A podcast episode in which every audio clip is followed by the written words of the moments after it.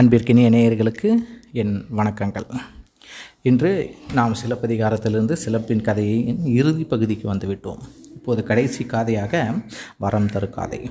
இந்த சிலப்பதிகாரத்தை உரைநடை வடிவில் எழுதி நமக்கு அளித்தவர் ஆசிரியர் பேராசிரியர் டாக்டர் ரா. சீனிவாசன் அவர்களுக்கு எனது மனமார்ந்த நன்றிகள்.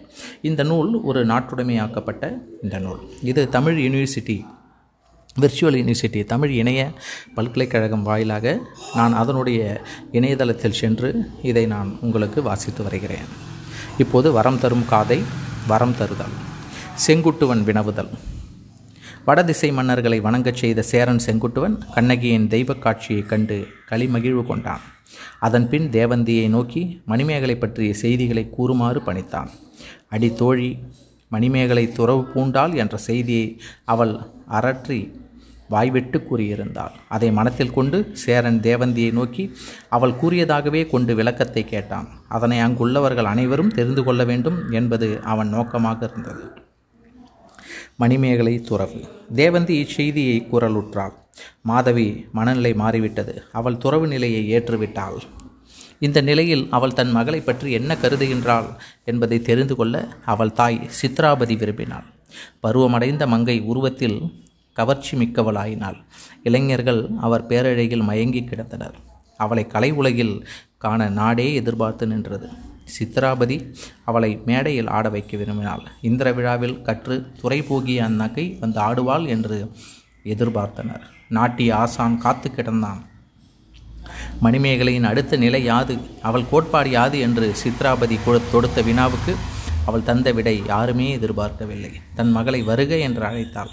தருக என்று கூறி அவள் கூந்தலை களைந்தாள். அவளை அழகு உறைந்தவளாக ஆக்கி புத்த மடத்தில் சேர்த்தாள். அழகு அவளை விட்டு அகன்றது. கலைவாழ்வு கலைக்கப்பட்டது. இது அவள் நிலை என்று தேவந்தி கூறி விவரித்தாள். இது நாட்டுக்கே பேரிழப்பு ஆகியது. அரசனும் நகரத்து மக்களும் மாணிக்கமணியை கடவில் கடலில் வீழ்த்தி விட்டவர் போன்று கலக்கமடைந்தனர். மாணிக்க ஒளி மங்கிவிட்டது. கலைச்செல்வத்தை இழந்த நிலையில் நாடே துன்பத்துள் ஆழ்ந்துவிட்டது என்று மேலும் விளக்கினாள். இளமங்கை அவள் தன் எதிர்காலத்தை இழந்தாள். அது பேரிடியாகியது. அதனால்தான் அடித்தோழி அரற்றினாள். நானும் வருந்தினேன் என்று கூறி தன் நிலையையும் எடுத்து உரைத்தாள். தேவந்தி வரலாறு. அவ்வாறு கூறிய பின் தேவந்தி தன்பே உணர்வு முத்து தெய்வம் முற்ற வளர்கிறாள். ஆவேசம் கொண்டு உரையாடினாள். அவள் மேல் பாசாண்ட சாத்தன் குடிகொண்டு அவளை ஆட்டுவித்தான். அவன் தேவந்தி மூலமாக வந்து பேசினான். அங்கே குழுமி இருந்தவர்களுள் அரட்டன் செட்டி என்பானின் இரட்டை பெண்கள் இருவரை சுட்டி காட்டினாள்.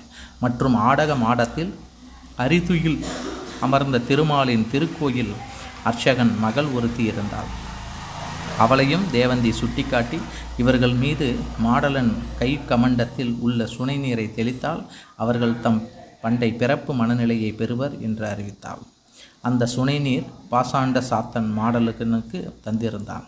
மங்களாதேவியின் கோயில் அருகில் மலை உச்சியில் ஒரு சுனை உள்ளது.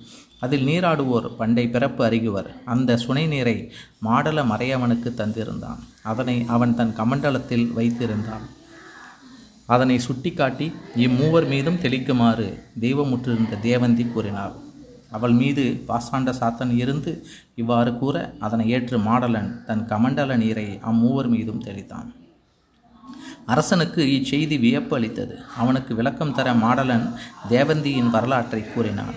மாலதி என்பவள் தன் மாற்றால் குழவிக்கு பால் தர அது விக்கி இறக்க சாத்தன் கோயில் முன் சென்று பாடுகிடப்ப அத்தெய்வ சாத்தன் அருள் செய்தான். பாசாண்ட சாத்தன் ஒரு குழந்தை வடிவாக அத்தாயின் முன் சென்று தவழ அவள் அதை எடுத்து கொண்டு போய் சேர்க்க அவன் வளர்ந்து பின் தேவந்தியை மணந்தான். எட்டு ஆண்டுகள் அவளோடு இருந்து வாழ்க்கை நடத்திய பின் தன் தெய்வ உருவை அவளுக்கு காட்டி கோயிலுள் சென்று மறைந்து விட்டான். அந்த சாத்தன்தான் மாடலனிடம் மங்களாதேவி கோயிலின் முன் சென்று இருந்தபோது அந்த அந்தன வடிவத்தில் வந்து இந்த நீர் கமண்டலத்தை தந்து சென்றான் என்ற செய்தியை விளக்கினான்.